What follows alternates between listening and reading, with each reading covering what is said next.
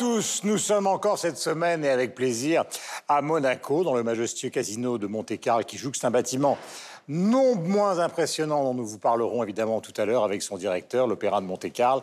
Opéra construit, vous le savez, on en parlait déjà la semaine dernière, comme le casino, par Charles Gardnier. Je vous présente mes comparses pour 300 millions de critiques qui, vous savez, vous savez balayent toute la semaine l'actualité francophone sur TV5 Monde. D'abord Laura Tenucci. Ma chère Laura, bonjour. Bonjour. De France Télévisions. Je les présente, mais en fait, il n'y a que moi qui vais parler pendant la demi-heure qui suit. Yves Bigot de TV5 Monde, qui est le patron de cette chaîne que le monde entier nous envie. Michel Serruti pour la radio-télévision suisse. Et Sylvestre Desfontaines, donc, pour la RTBF, mon cher Sylvestre. Bonjour. Bonjour à vous. Guillaume, mais pas nos amis euh, canadiens et québécois, hein, malheureusement, qui sont toujours euh, voilà, bloqués dans leur pays par la pandémie. Voilà, précision indispensable. Saviez-vous tous qu'un autre illustre français a été impliqué dans la construction de l'ossature d'acier qui soutient la coupole de cuivre de l'Opéra de Monte-Carlo Il s'agit de Gustave Eiffel, notre Gustave Eiffel, qui, comme Charles Garnier, était un amoureux de la côte. Eiffel était propriétaire d'une villa à Beaulieu.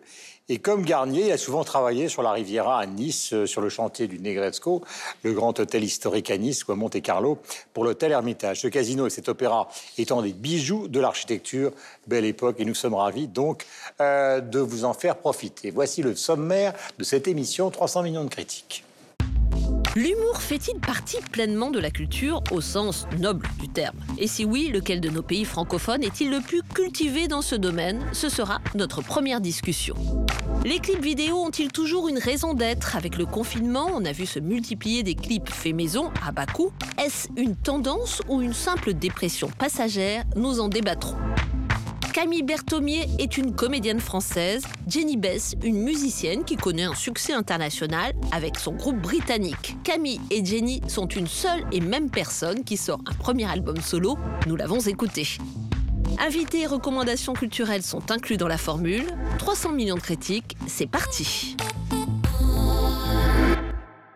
Alors le premier sujet est un sujet assez particulier, c'est une exposition suisse qui nous a inspiré l'idée avec notre productrice Isabelle Ciré, l'idée de ce premier débat du jour. C'est une exposition qui est intitulée Made in Switzerland, ce qui fait rire la Suisse, qui se tient au Forum de l'histoire suisse à Schwitz jusqu'au 24 janvier prochain et qui explore donc la culture humoristique suisse. Les visiteurs peuvent y découvrir, je suis très précis parce que je parle en présence du Suisse qui me surveille et pour la prononciation et pour l'exactitude des lieux. Donc les visiteurs peuvent y découvrir des caricatures des dessins animés, des extraits d'émissions satiriques, des films comiques et des personnages qui ont fait rire les Suisses, comme le clown Grock. Elle aborde aussi la différence entre l'humour féminin et l'humour masculin, la perception enfantine de l'ironie et du comique de situation. Et tout ceci nous amène à aborder l'objet de ce débat. L'humour fait-il partie intrinsèquement, pleinement de la culture au sens noble du terme? Et si oui, lequel de nos pays francophones est-il le plus cultivé dans ce domaine? Alors on va prendre les choses dans l'ordre. Euh, l'humour, le rire, euh, la distraction, Juste une chose que j'aimerais quand même juste clarifier, parce que je pense que pour la majorité des gens, personne ne va le comprendre. Pourquoi Made in Switzerland Parce que, évidemment, en anglais, la Suisse, c'est Switzerland avec un S. Par contre, en allemand, un Witz, W-I-T-Z, c'est une blague. C'est la, la, transposition, enfin, c'est la traduction de, blague en, en, français. Donc, du coup, Made in Switzerland comme on pourrait le dire avec un petit un soupçon d'allemand, c'est un jeu de mots sur Switzerland et Switzerland en allemand qui serait le pays de la blague. Voilà. Alors, euh, la question est très simple, puisqu'il suffit de prendre deux ou trois exemples. Hein. Euh, Bergson, le rire, c'est un grand philosophe, ça fait partie de la culture classique. Charlie Chaplin, personne ne pourra contester l'idée que ça fait partie de la culture mondiale, et donc il s'agit du rire. Le comique de situation, Buster Keaton, etc., etc., tout ça fait partie du rire. Euh, pourquoi finalement y a-t-il un doute? Pourquoi on se pose la question, Yves? Eh parce que justement, rire, ça n'est pas sérieux. C'est pour ça qu'on se pose la question. Frank Zappa l'a posé en anglais, hein, euh, un album qui s'appelait Does Humor Belong in Music? L'humour a-t-il sa place dans euh, la musique? Et évidemment, sa réponse à lui, comme euh, celle de Spike Jones et d'autres, c'était bien évidemment oui. Et on pourrait dire que, en fait, la réponse à cette question, est-ce que l'humour fait partie de la culture? Déjà, la réponse est oui, dans le sens américain de la culture, c'est-à-dire au sens anthropologique.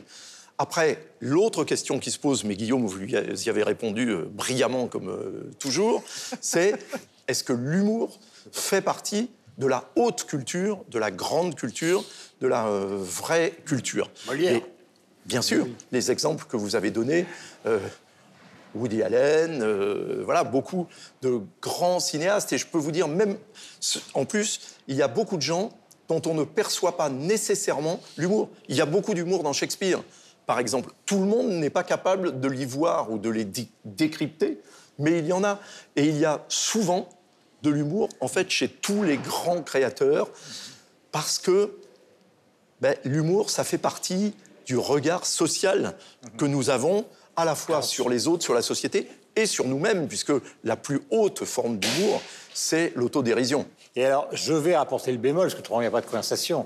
Euh, ce qui s'est passé ces dernières années, c'est qu'il y a eu une sorte d'industrie, c'est les, stand-up, hein, d'industrie, d'aller dire de la rigolade, de la farce, de la truc, qui effectivement a donné le sentiment euh, qu'on détachait le rire, à tort, hein, vous allez répondre, qu'on pouvait détacher le rire justement parce que ce n'était que du divertissement, que de la culture, comme elle a été définie par Yves.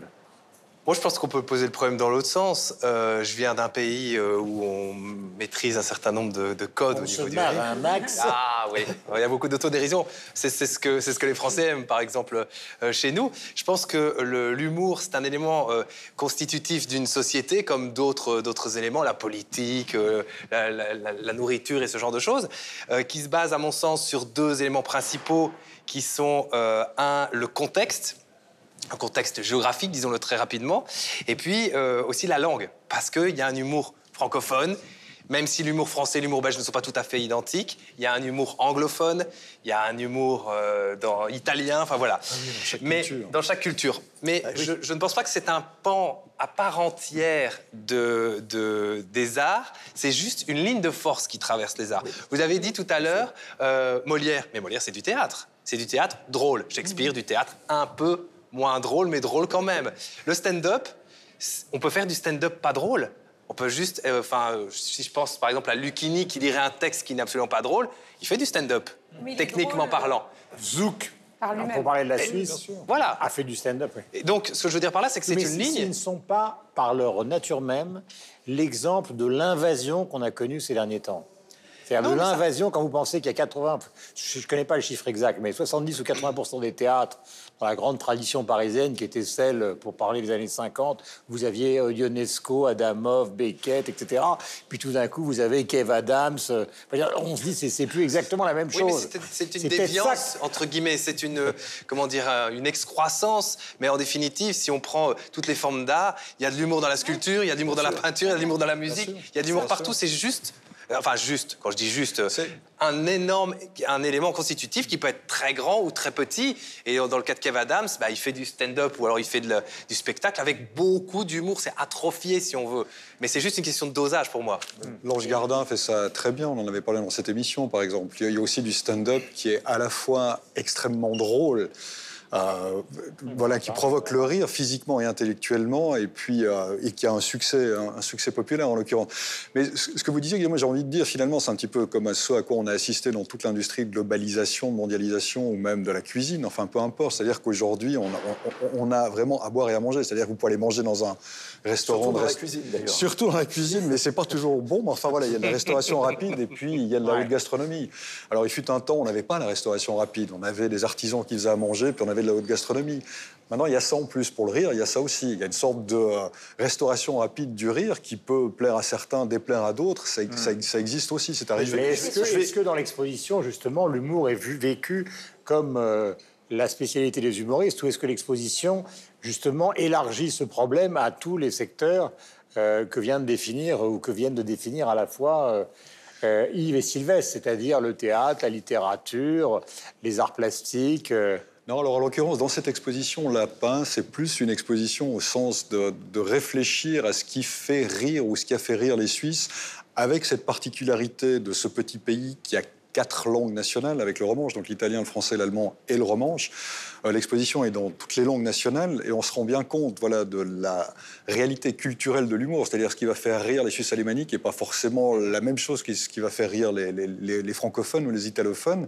Et on a laissé ça dans les langues, langues nationales d'origine. Mais on reste dans la caricature, on reste dans l'humour des humoristes avec euh, soit un clown, Grog, vous en parliez, ou Marie-Thérèse Porcher, voilà, qui est une née Berthollet, qui est une figure historique du rire aussi euh, en Suisse, ou, des caricatures de Chapat, en l'occurrence, qui sont du dessin de presse. Mais on est plus dans, essayer de penser, de faire penser à ce qui peut, ce qui peut faire rire en Suisse. Alors, que pensent les réseaux sociaux? Enfin, que disent les réseaux sociaux? Bah, Les réseaux sociaux censurent beaucoup plus aujourd'hui euh, une mhm. certaine forme d'humour. Et on peut se demander, quand on voit euh, ce qu'on pouvait faire euh, il y a encore quelques dizaines d'années. Il y a l'affaire tragique de Charlie Hebdo. Il y a l'affaire tragique de Charlie Hebdo. Mais au-delà de ça, vous parliez des stand-up. Mais dès qu'un humoriste dit une phrase qui n'est pas politiquement correcte, c'est repris dans les réseaux sociaux. Après, il continue son spectacle, mais il y a tout de suite, l'humour devient polémique, beaucoup plus qu'avant. Et la question qu'on peut se poser, parce qu'on est tous d'accord pour se dire que l'humour euh, est inhérent à la culture, c'est est-ce qu'aujourd'hui, ces formes d'humour qu'on utilise passeront euh, les années Est-ce qu'il euh, y a des films, des auteurs de bandes dessinées, des caricaturistes qui continueront à exister, dont on parlera encore dans 50, 100 ans? Mmh. On parle de Molière qui a traversé les années, mais voilà, est-ce que c'est pas, euh, comme le disait euh, euh, très justement Michel, de l'humour qu'on surconsomme comme de la malbouffe? Du lol, comme on dit sur le web. Exactement, c'est comme, un, comme un shoot de sucre ou, d'adrénaline. Mais on peut prendre deux exemples français qui sont Raymond DeVos et Georges Brassens, par exemple, qui a énormément d'humour dans ses chansons, même s'il n'y a pas que ça, bah, qui font partie de la culture euh, française, à la fois de la culture qui perdure, le roi comme vous le disiez, et de la culture populaire et de tout le monde. Donc je pense que c'est la démonstration. Voilà, nous allons passer au deuxième sujet, puisque ce sujet sur le rire, l'humour et ses différents modes d'expression est inépuisable. Et comme le disait il y a quelques instants, donc Laura, c'est vrai que pour un certain secteur de la société, c'est devenu extrêmement compliqué de transgresser, comme ça a été le cas d'une manière générale dans les années 60. Les clips ont-ils toujours leur raison d'être Dans les années 60, puisque je les évoquais, le Scopiton est inventé en France, puis conquiert le marché américain. Cette machine est un jukebox d'un nouveau genre. Et il propose pour accompagner les morceaux à la mode, donc un court métrage musical en couleur. On s'en souvient relativement peu. Ces vidéos promotionnelles vont connaître leur apogée avec évidemment l'arrivée que vous avez tous connu des chaînes musicales dans les années 80 et notamment euh, aux États-Unis MTV. Les années 90, c'est le début du XXe siècle. On transformé ces clips parfois en de véritables bijoux artistiques. On se souvient par exemple des œuvres de Michel Gondry ou du travail de John Landis pour euh, Michael Jackson. Je vous propose un extrait d'un de ces bijoux récents et nous parlerons ensuite de son évolution actuelle quelle est-elle et dans quel sens? Regardez.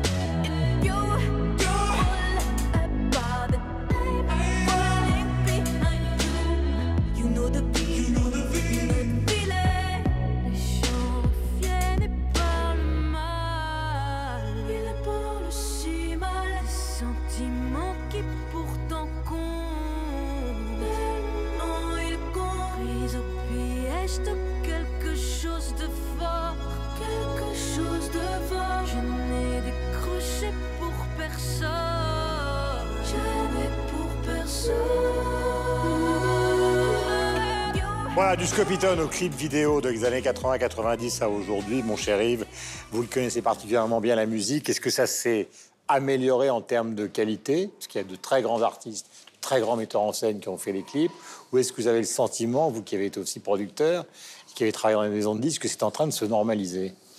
Bah, C'est les deux, euh, Guillaume. Euh, on est dans la société de l'image. Donc tous les artistes, tous les musiciens, tous les chanteurs ont besoin d'images pour exister. Ils vont chez Laura sur Instagram, ils n'ont pas forcément besoin du clip. Bien sûr, et sur YouTube.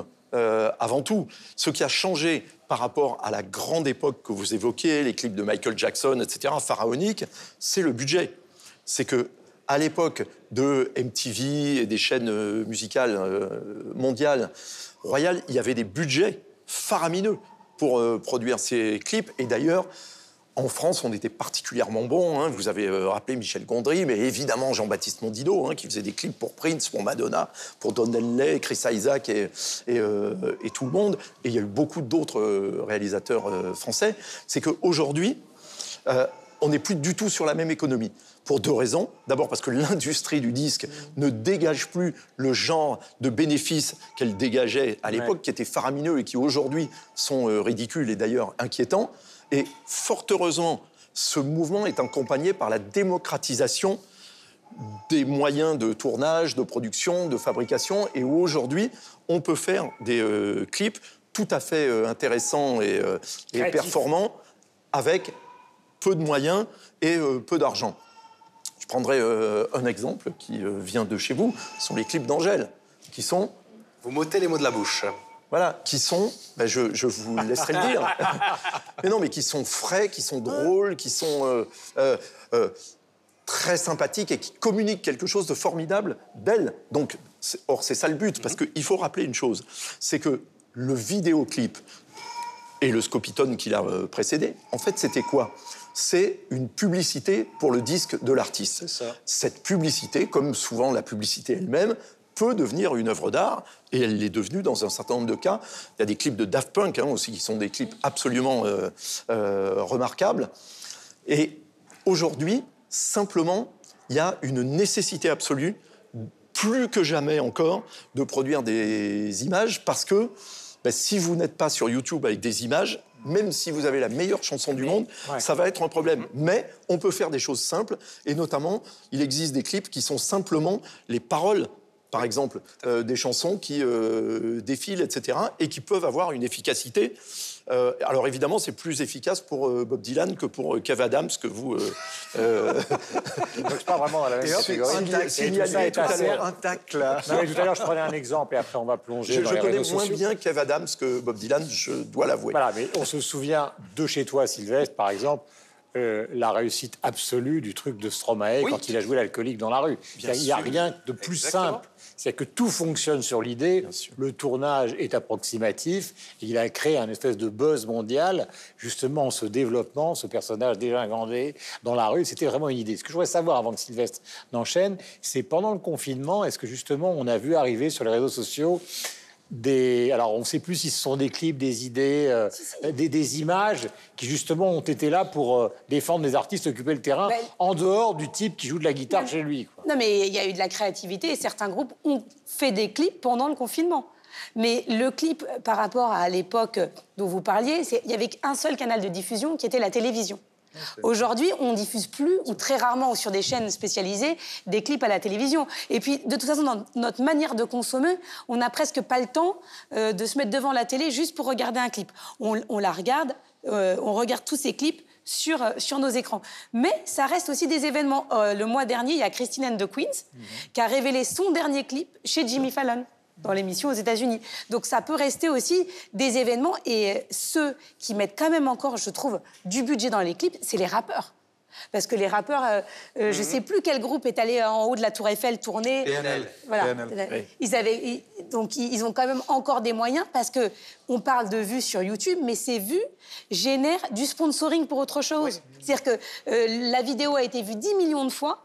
Eh ben, il y a telle et telle marque qui vont euh, bah signer un contrat avec les chanteurs en question. Donc c'est ce important euh, d'exister sur les réseaux sociaux avec ces clips parce que ça génère de l'argent différemment. Sylvestre, je vais vous parler d'un à la fois Stromae et euh, Angèle. Et, Angèle, je vais, vous, je vais vous parler d'un cas très précis que nous on vit à l'RTBF. C'est qu'à un moment donné, on est passé à ce qu'on appelle de la radio filmée.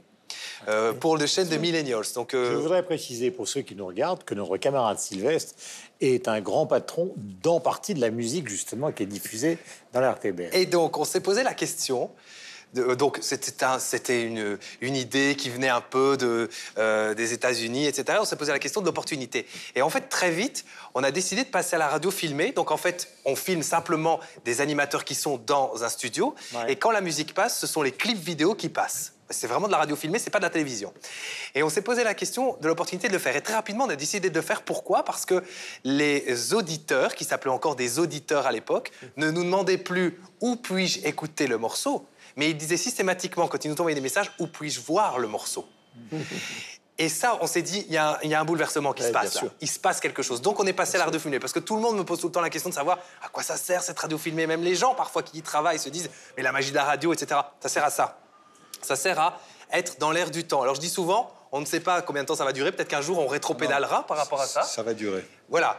Et donc, et, par contre, ça induit autre chose. Et ça induit aujourd'hui, je ne dis pas qu'on est responsable, mais ça induit cette, ce mouvement euh, d'Angèle, de Roméo Elvis ou encore de Stromae, c'est qu'à un moment donné, les artistes belges qui voulaient passer chez nous, on leur disait bah, ce serait bien que vous ayez un clip. Parce que si vous ne passez pas de clip, on va mettre une image figée, ou on va mettre les paroles. Mais vous n'aurez malheureusement vous n'aurez que ça. Et certains disaient, mais c'est injuste, moi je fais de la musique, etc. Sauf que ben, c'est comme ça. Et donc nous, très pratiquement, on a embrayé. Et je pense qu'au niveau de l'espace francophone belge, alors il y en a d'autres. Hein. Mm. Il y a d'autres radios francophones belges qui le font, il y a des radios aussi flamandes qui le font. On peut le faire aussi pour une question de droit. Je ne suis pas sûr que les droits soient les mêmes en France et qu'on puisse comme ça diffuser un, robinet d'images. De, euh, voilà. Mais nous, on peut le faire et on le fait. Et c'est signe des temps, selon moi. Je voudrais simplement préciser une chose avant de donner la parole à Michel pour conclure euh, cette affaire et avant que nous voyions euh, justement Christine the Queens.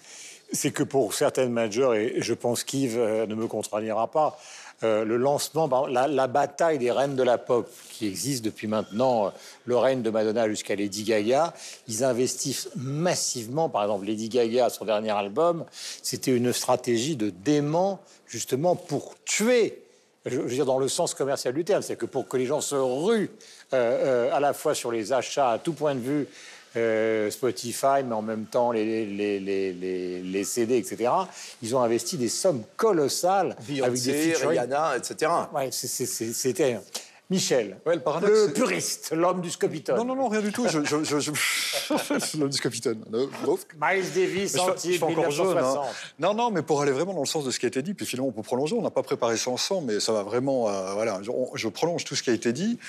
Euh, auparavant, comme le disait Yves, on faisait des clips vidéo voilà, pour promouvoir des disques. Aujourd'hui, le clip, c'est devenu une finalité vraiment, et c'est en train même de devenir une finalité économique, ce qu'on sait encore pas tellement, on n'a encore pas véritablement capté ça, mais je lisais un article dans le magazine très sérieux Forbes qui en parlait, c'est-à-dire qui expliquait aujourd'hui la nécessité pour les artistes de faire du clip une source de revenus et pas simplement un objet qui accompagne une tournée, un objet promotionnel, et les moyens qu'on est en train de mettre en place à l'échelle d'Internet pour pouvoir justement payer la vision de ces clips, au-delà même de YouTube qui ne paye pas grand-chose, par exemple. C'est-à-dire qu'aujourd'hui, il y a des applications, voire rien.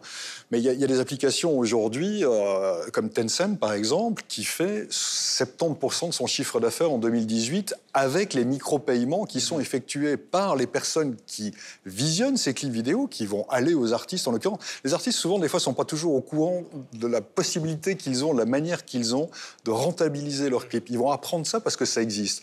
Mais voilà, Kanye West qui met... Euh, qui met euh, sa soirée de promotion sur, euh, sur WAV, euh, Ariana Grande qui est sur Twitch.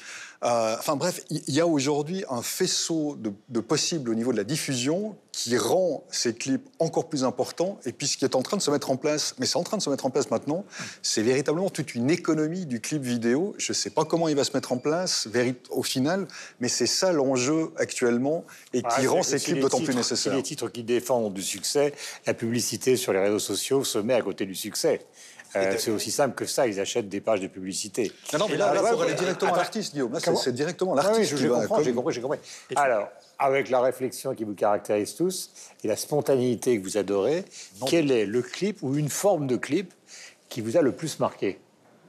Je commence on commence. Bon, alors moi, je Dans un ordre je, vais faire très simple, parce qu'en Suisse, il se trouve que, je, vais tricher, mais en Suisse, on, récompense dans les journées du film de Soler, donc c'est relativement officiel, le meilleur clip vidéo, donc la vidéo, pas la musique.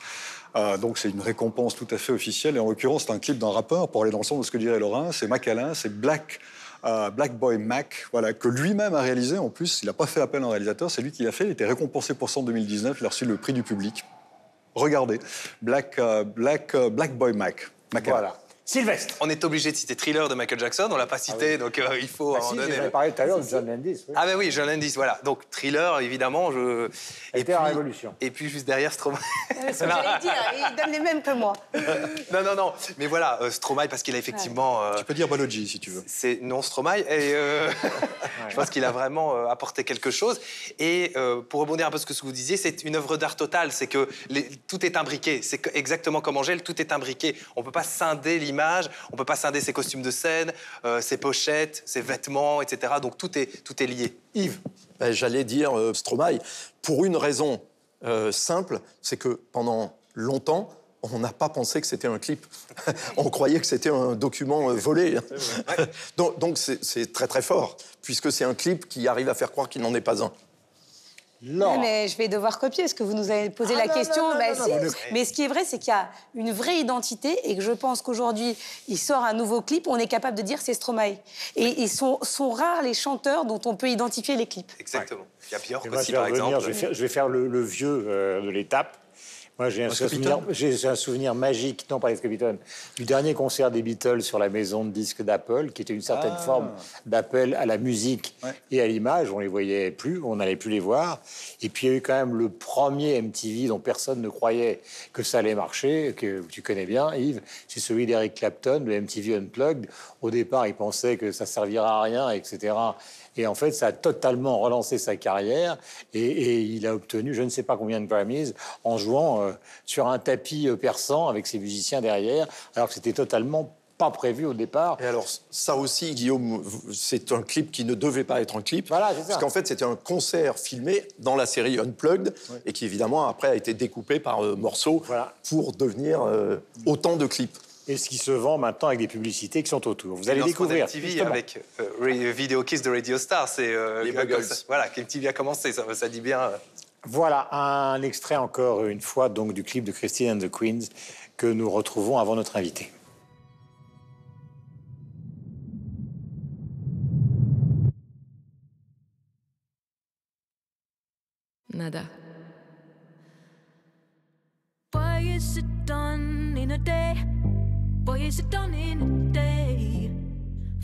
Me so much and right away. Why am I the one who leaves? Why am I the one who leaves? On my way out a little tiny seed,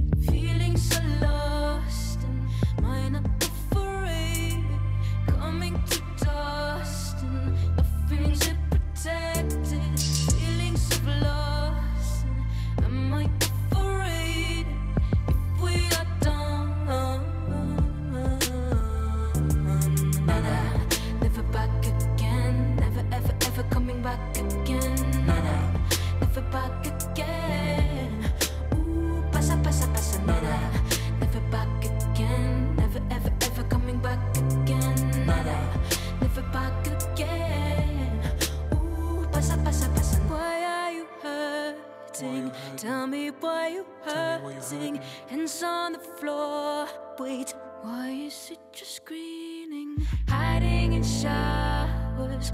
It must be for something, if not for love. Never back again. Never ever ever coming back again.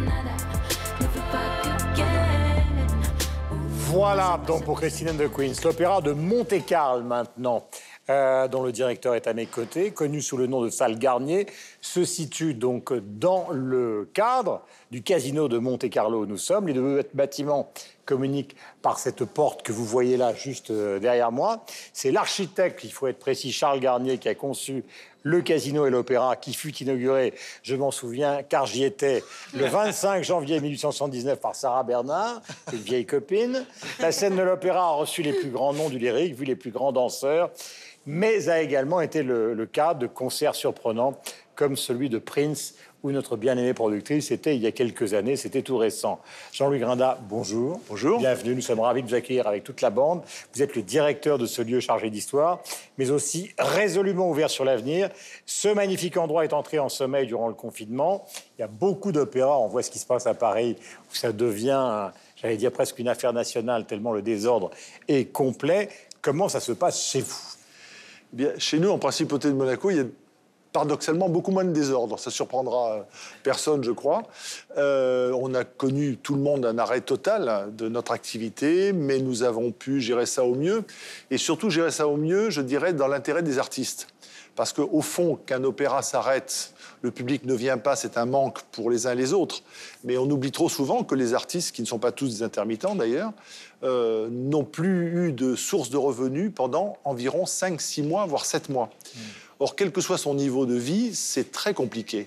Donc nous avons essayé, et bien d'autres en France, beaucoup de théâtres en France ont fait la même chose, de, prendre, de les aider à prendre cette détresse temporaire en charge, en payant une partie des cachets et surtout en, reprogrammant certains spectacles. Ce, ce, qui a été fait à Monte-Carlo, je l'ai fait également au Corrige d'Orange, puisque j'en suis le directeur.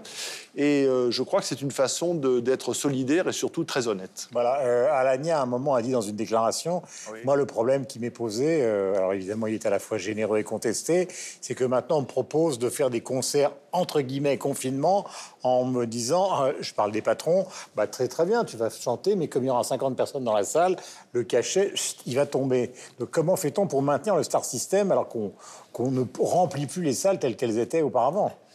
Bon, il y a un premier principe, c'est qu'à mon avis, les stars sont insubmersibles. Et que je. Hoffman et les autres. Voilà, et que je, je pense vraiment, j'espère de tout mon cœur, que l'activité va reprendre normalement. On voit bien qu'aujourd'hui, euh, les choses se déconfinent plus vite que ce qu'on avait pensé, peut-être trop vite, diront certains, mais enfin, plus vite qu'on avait pensé.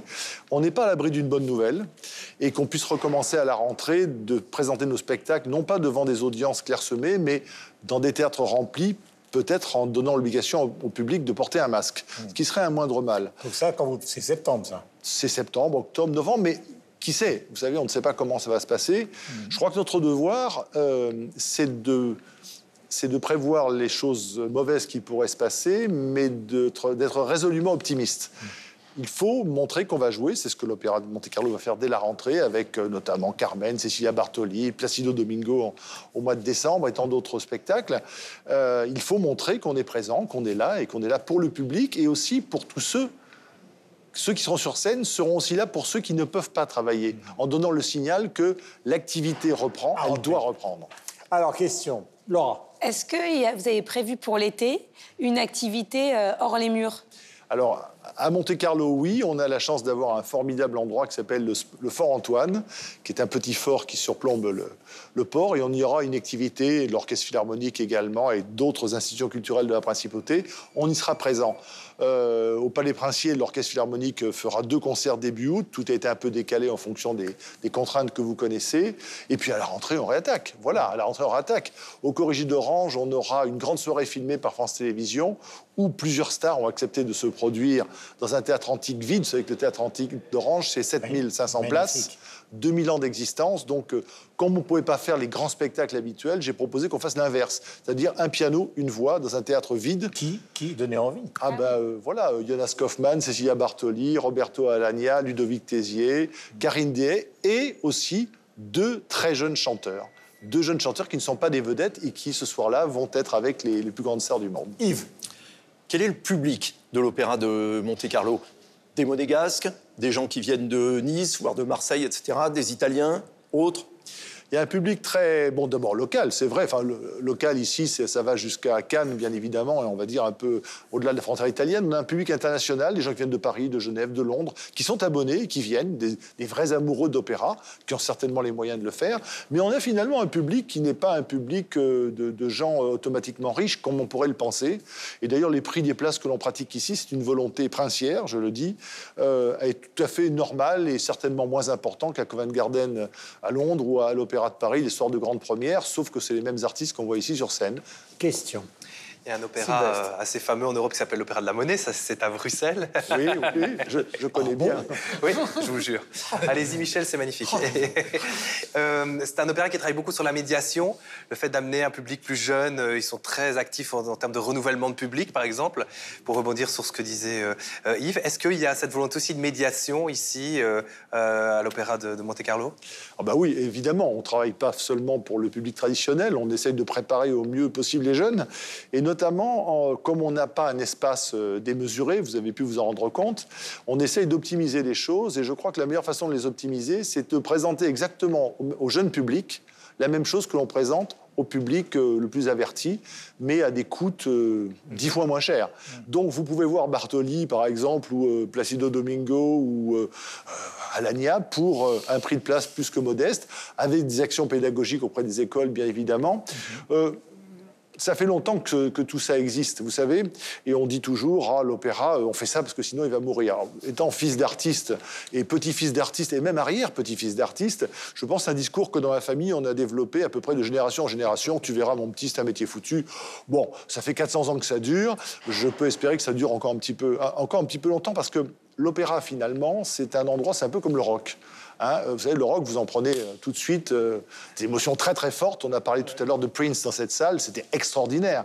Mais l'opéra, on a cette émotion en direct, ces voix qui passent l'orchestre, on se demande même comment c'est possible. Et on est par moments submergé. Et cette, euh, même par un filet de voix le plus léger possible, quand Bartoli chante une chose extrêmement raffinée, du bout des lèvres, comme ça, elle vous happe, elle vous prend. Et, et donc ça, j'en ai frisson, rien qu'en en parlant d'ailleurs, et bien ça, voilà, c'est des émotions qu'on ne vit qu'à l'opéra. Que- pardon, juste, est-ce que vous avez été critiqué quand vous avez programmé Prince euh, à l'opéra, justement? Alors, ce n'est pas moi qui l'ai programmé, et j'en suis bien triste, c'est la SBM qui est propriétaire des lieux et qui l'a programmé pour deux sets ici, mais c'était anthologique, mais on est toujours critiqué quand on fait des choses qui, qui sortent des habitudes. Michel. Un grand théâtre à Genève, il a été rénové, je te conseille. Genève? Oui, à Genève. Question, Michel? Euh, très rapidement, oui. Euh, de quelle manière, pas les artistes cette fois-ci, mais les spectacles ont été impactés par le, par le Covid? Et notamment, euh, on, on va dire, les échanges qu'il peut y avoir entre différentes salles où euh, on va acheter ou on va, on va faire voyager un spectacle. Est-ce que l'arrêt a tout mis en parenthèse ou il y a des choses qui vont, se, voilà, qui, qui vont être reportées Et puis comment on, on réorganise tout ça? Alors oui, ça a été, euh, pour répondre très précisément, ça a été un impact colossal et qui a plus que décuplé les, les- les problèmes qu'on en avait en interne. L'Opéra de Monte-Carlo, c'est une saison en interne ici, mais c'est également nos productions qui tournent énormément à l'étranger. Par exemple, Los Angeles à la rentrée. Aujourd'hui, je ne sais toujours pas si on va faire le trou vert à Los Angeles. Et tant d'autres théâtres. J'ai des spectacles Japon l'année prochaine. Je sais, bon, je pense que oui, mais voilà. Et puis on a les musiciens du Prince, cette formation d'or- d'orchestre de l'Opéra de Monte-Carlo, dont Cécilia Bartoli est directeur artistique, avec laquelle nous tournons énormément, et tout a été arrêté. Donc il faut reporter ces dates. Donc nous avons été, on n'est pas à Salzbourg, on n'a pas été à Salzbourg à la Pentecôte. Je viens d'apprendre qu'on fait Salzbourg cet été pour deux concerts. Donc tout a été extrêmement euh, fortement impacté, mais on a partout le désir que ça reprenne. Combien ça, de temps à l'avance se Dernière question. les euh, représentations, justement Trois Ou les ans. créations Trois ans minimum. Voilà. Trois ans, trois ans minimum. Voilà. Ouais, donc un décalage, c'est évidemment catastrophique. Oui, alors on peut, on peut avoir de la chance aussi. Cette année, on a interrompu, pour la première fois de ma vie, je suis rentré sur scène pour arrêter des répétitions. Je peux vous dire que c'est certainement une des choses les plus difficiles que j'ai fait de ma vie. Et, parce qu'arrêter tout comme ça, euh, on arrête tout. Bon, euh, on a une chance, c'est pour le reprogrammer cette année. Mais il y a des spectacles qui ne seront pas reprogrammables parce que les gens ne sont pas disponibles avant des années, donc il faut mieux passer à autre chose. Voilà. Merci Jean-Louis. Merci. Jean-Louis Grinda, donc, qui dirige cet opéra et qui s'occupe aussi des chorégies d'Orange, était notre invité. Nous allons passer à Camille Berthomier euh, qui est une comédienne française qui s'est notamment fait connaître euh, du public pour son rôle dans un film qui s'appelle Un amour impossible, qui avait été réalisé il y a quelque temps par Catherine Corsini, qui lui avait valu une nomination pour le César du meilleur espoir féminin. Mais elle est aussi, sous le pseudonyme de Jenny Beth, une musicienne qui connaît un succès international avec un groupe britannique qui s'appelle Savage et dont elle est la chanteuse. Elle sort son premier album solo dont nous écoutons un extrait avant d'en parler plus en détail. Le voici.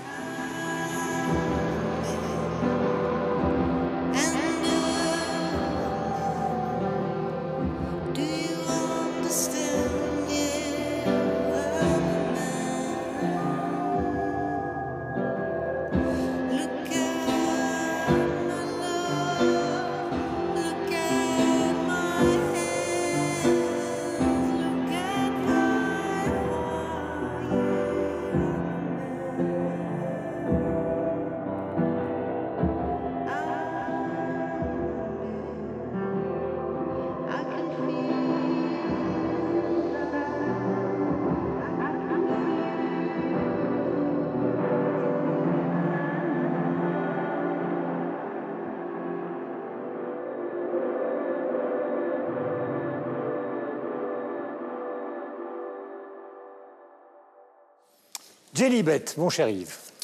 Jenny Beth, la chanteuse des Savages, comme euh, vous l'avez dit euh, tout à l'heure, c'est avec Christine and the Queens les deux stars françaises euh, du, euh, du rock anglais et de la scène euh, britannique.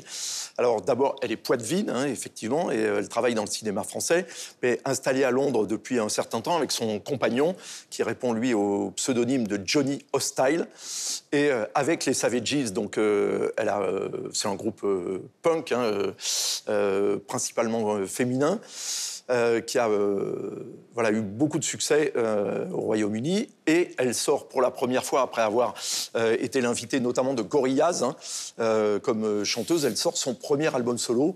Donc, qui est un, album un peu polyforme, comme sont souvent parfois les premiers albums solo de gens qui ont été des chanteurs de groupe, donc où ils montrent un peu toutes les différentes palettes de leur talent. Donc on trouve toujours du punk comme dans les Savages, on trouve de la musique industrielle, hein, qui est quelque chose d'un peu, euh, voilà, d'un peu nouveau, et il y a même une très très belle euh, balade où on pourrait dire presque que Jenny Beth euh, montre qu'elle aurait aussi un avenir de chanteuse à la Annie Lennox, euh, par exemple, euh, qui euh, s'appelle, je crois, une ballade in the French countryside.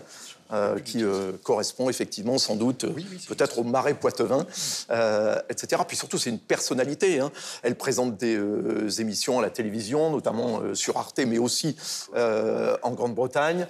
Voilà, c'est- c'est notre star qui n'est pas forcément connue du grand public en France, mais c'est voilà, c'est euh, la star française dans euh, le rock international et en tous les cas une superstar euh, en Angleterre et, et un album euh, voilà très très prometteur. Je pense que c'est déjà un bon disque, mais il en annonce de meilleurs à venir. Sylvestre. Ah, mais il suffit de regarder les gens qui lui ont accordé sa- leur confiance pour réaliser ce disque. Euh, Il y a Atticus Ross, c'est un. Alors, il est peut-être pas connu du grand public, mais il a eu un Oscar notamment euh, pour la euh, bande originale de Social Network. Il travaille beaucoup avec Trent, Reznor d'un groupe mythique euh, américain qui s'appelle Nine Inch Nails. D'ailleurs, avant Il le. dit ça en me regardant comme s'il n'était pas au courant. Non, mais c'est vrai, vrai qu'étant l'ami de Sarah Bernard, Ouais, eh bien- je ne suis pas eh bien, forcément l'arrière- au courant de l'existence Eh bien, c'est de Rage Against the Machine, mais pourtant si. C'est l'arrière-petit-fils de Sarah Bernard. non, mais euh, pour beaucoup de- de- d'entre nos euh, téléspectateurs, je pense que euh, la référence de Nine Inch Nails, ça parle. Euh, parce qu'on ne parle pas que de Sarah Bernard dans euh, 300 millions de critiques. mais ce que je veux dire par là, c'est que donc lui, il a produit un certain nombre de morceaux sur ce disque. Flood aussi, qui lui a produit des disques de Smash Pumpkins, le Violator de Dépêche Mode, ça quand même, ça doit vous parler sans doute. Le Artum Baby de U2, c'est Flood aussi qui l'a produit. Donc il a produit des morceaux sur ce disque euh, de Jenny Beth. Donc on imagine à quel point c'est genre 5, 4, 10 étoiles, euh, ce genre de producteurs, et, et à quel point ils sont demandés. Donc qu'il les a- qu'il accepte de travailler avec elle, c'est déjà important. Et puis les guests aussi, les invités. Euh, Il y a euh, cet acteur euh, mythique, Gillian Murphy, qui est ce, ce beau gosse qu'on voit dans cette série Sur les, sur les Irlandais. Oui, Peaky Blinders. Peaky Blinders, merci beaucoup. Demandez-moi. Il y a euh, Romy de DXX aussi, euh, euh, énorme groupe euh, euh, britannique. Il y a aussi euh, le chanteur de Idols, qui est un groupe qui explose aujourd'hui. Enfin, tout ça pour vous dire, même si vous ne connaissez pas, euh, faites-moi confiance, tous ces gens. Je connais. Faites-moi confiance. Elle a euh, un certain nombre de très bonnes fées qui se sont penchées sur, son, sur son berceau. Non, mais c'est une une icône en Grande-Bretagne. voilà. Et en résulte un album incroyable. Yes. Comme l'a dit Yves, c'est punk, Yes. c'est industriel, c'est rock. Yes. Elle maîtrise tout le, tout, les, tout le spectre de la musique dite alternative, ce qu'on appelait avant la musique indé. euh, voilà. Donc c'est une grande star en devenir. Elle sera peut-être jamais star en France, mais en tout cas, ce qui est certain, c'est qu'elle sera star internationale d'une manière si ou d'une autre. Si elle est star en France, ça sera de cinéma. Voilà. Et c'est ça, c'est d'ailleurs ça qui est étonnant, y compris sur les réseaux sociaux, c'est qu'en fait, il y a deux personnes en une. Il y a vraiment la star de cinéma, enfin la, la jeune actrice de cinéma en France, mais quand vous regardez sur les réseaux sociaux son compte, tous ses fans lui répondent en anglais. Il n'y a pas un commentaire en français. Donc en fait, elle a deux personnalités. Et ce qui est assez étonnant, c'est que elle est revenue en France pour sortir cet album. Elle explique qu'elle a voulu entamer une psychothérapie. Enfin, son parcours est très très intéressant et elle est intéressante. Moi, je suis, j'accroche pas forcément à sa musique, mais son parcours est- vaut le coup. En tout cas, il faut se pencher euh, euh, sur ce qu'elle fait et le fait d'avoir traversé la Manche pour se dire. ben, moi, maintenant, je me suis séparée de ce groupe, mais j'ai besoin de le sortir ici en France. Alors que, oui, que- comme le disait Yves, elle est, franchement, elle n'est pas du très, très peu connue, à part d'un public averti en France. Bien sûr. C'est vraiment. euh, mais le- le- ce qu'elle dégage, et il y a un côté rebelle qui est très appréciable. C'est-à-dire que tous les artistes, quasiment, on va dire 95% des artistes, pendant le confinement, ont eu besoin de communiquer avec leur public et de jouer, de faire des petits concerts. Et elle, elle dit clairement, moi, je ne vais pas faire ça gratuitement. Mon salon n'est pas une salle de concert et je vais en profiter pour faire mon métier et écrire et composer. Et je trouve que c'est un vrai parti pris à l'heure où on a besoin de communiquer. je pense que c'est elle qui euh, a la meilleure stratégie d'ailleurs. Oui, Oui, oui, oui, non, tout à mais fait. c'est- On, c'était en a intéressant. parlé dans une autre émission. C'était intéressant de voir euh, ça chez une jeune femme qui ne tombe pas, alors que c'est sa génération, dans le travers des réseaux sociaux. Il faut dire que, pour préciser, et vous allez compléter, que comme il y a quand même un public rock qui est quand même très très faible en France, parle du public rock francophone depuis l'histoire le téléphone et les autres, vous avez des groupes comme les par exemple, les Perpignanais, ils sont 50 fois plus célèbres à Londres qu'ils ne, qu'ils ne sont en France. Bien et ils ont monté un groupe euh, qui s'appelle L'Épée, je crois, après. Bien sûr. Oui, euh, à qui fait. est archi connu euh, dans le monde entier, sauf qu'en France, personne ne le connaît. Euh, enfin, peu de gens Avec le connaissent, pardonnez-moi. Non, puis, puis pour continuer, on va dire, dans, les- dans les, dans les qualités de cet album et de cette, cette musicienne, pour moi, c'est, euh, il y a une voix, il y a, il y a vraiment un projet artistique dans ce disque-là. Et qui fait sens peut-être parce qu'en préparant, euh, préparant cette émission, alors je découvre qu'elle est effectivement musicienne, elle fait le conservatoire, piano et autres, et parmi les influences qu'elle a eues et qu'elle écoutait quand elle était plus jeune, alors ça fait un peu bizarre de dire ça quand on écoute son disque, mais il y avait Chet Baker et, et Billie Holiday.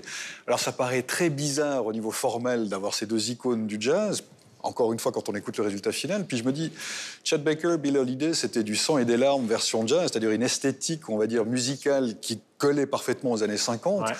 Et puis là, qu'est-ce qu'elle nous chante aujourd'hui? C'est sa voix, elle, avec du sang, des larmes et de la lumière, à l'échelle de 2020. Et je trouve que cet album, je finis juste là-dessus, je trouve que cet album, c'est c'est un album qui s'adresse aux oreilles, bien sûr, mais ça va au-delà de là. Je trouve qu'il y a un côté œuvre d'art qui s'adresse à la tête et aux tripes. Vraiment, elle nous prend. C'est c'est vraiment un album qui est... qui est- Vous avez raison, Michel, et le- le- l'aspect sur le que j'ai omis de mentionner, c'est des chansons et euh, une interprétation très sensuelle et érotique, ce qui correspond d'ailleurs à un livre de photos prises par euh, son aussi, ouais. compagnon, mais qu'elle a euh, pour lequel elle a écrit Oui, des textes, écrit, etc., qui accompagnent Érotique. la sortie de cet album solo. C'est euh, voilà, c'est une vraie artiste. Il se trouve qu'elle est française et euh, voilà, on doit euh, s'en réjouir, s'en en enorgueillir Ah non, il- et l'accompagner parce que quand même pendant tellement longtemps, on a souffert de ne pas en avoir. Non, non, mais ça, c'est... Maintenant, on en a deux avec Christine. Elle est vraiment, c'est vraiment extrêmement prometteur que, ce qu'elle a fait. Et malgré le fait que l'album soit un peu protéiforme au niveau de la musique, je suis d'accord, il reste quand même. On sent que c'est l'œuvre d'une musicienne. Il y a un fil conducteur, c'est une voix, c'est une, esthé- une esthétique, Non, c'est une geste vous artistique. entendre, on a quand même l'impression que finalement, son destin, c'est la musique beaucoup plus que le cinéma. Je sais pas, elle peut faire peut-être les deux, mais là, Ça, elle on ne sait pas. C'est comme euh, elle n'a rien à voir avec euh, Vanessa Paradis. Charlotte Gainsbourg. Mais euh, voilà, c'est- que maintenant, en fait, peut-être que dans cette euh, génération, enfin, cette question ne se pose plus. Ouais. Jared Leto aux États-Unis, par exemple, qui est à la fois comédien et qui a un groupe de rock qui tourne euh, dans les plus grandes salles des États-Unis. Vous voyez, mon cher euh, 30 Sylvestre Seconds to Mars, ouais. Voilà. Nous terminons l'émission avec la séquence, pardonnez-moi de hurler, ma chère Isabelle et Patricia, ma réalisatrice préférée. Euh, euh, séquence à suivre dans laquelle nous vous suggérons un compte Instagram ou Facebook culturel que nous apprécions. Michel. Alors cette semaine, moi, je vous conseille d'aller sur le compte Instagram de, de, Chapat. Voilà, Chapat euh, tiré, euh, tiré du bas euh, cartoons. Pourquoi? Parce qu'on a parlé d'humour au départ, et puis on a aussi parlé un peu censure, on a parlé difficulté. Chapat, qui euh, produisait pour le New York Times, le New York Times a décidé d'enlever toutes les caricatures dans son édition internationale. Alors c'est une façon euh, voilà, de soutenir non seulement les caricaturistes, mais surtout c'est un excellent caricaturiste, et puis c'est une façon aussi d'aller au-delà d'une certaine censure quand vous nous imposez. Sylvestre. Un duo d'artistes belges francophones à suivre, Mon Colonel et Spit, qui sont deux céramistes.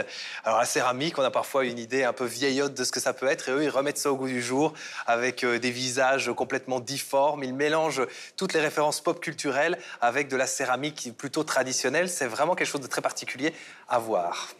Yves. le compte Instagram de Clémence Arnaud, ancienne euh, présentatrice de France 2, euh, qui euh, poste très régulièrement donc sur son Insta des photos de pop culture, comédiens, musiciens, chanteurs, etc.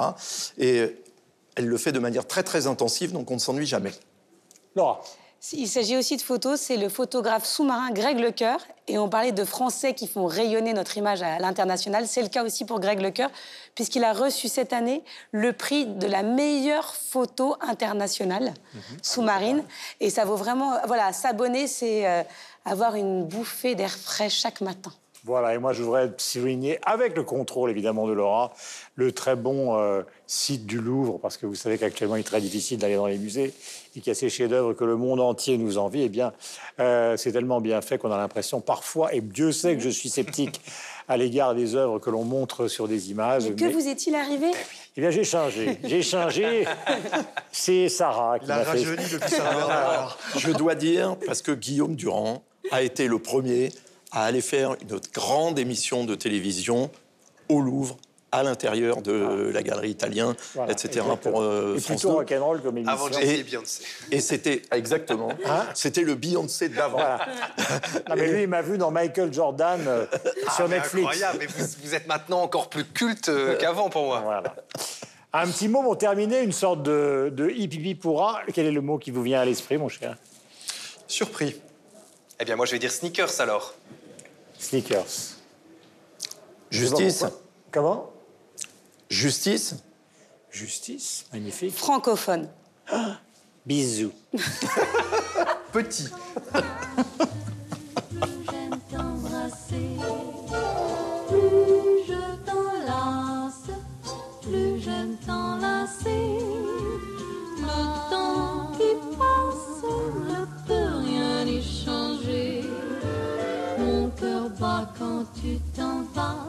tout va bien quand tu reviens, car plus je t'embrasse, plus j'aime t'embrasser.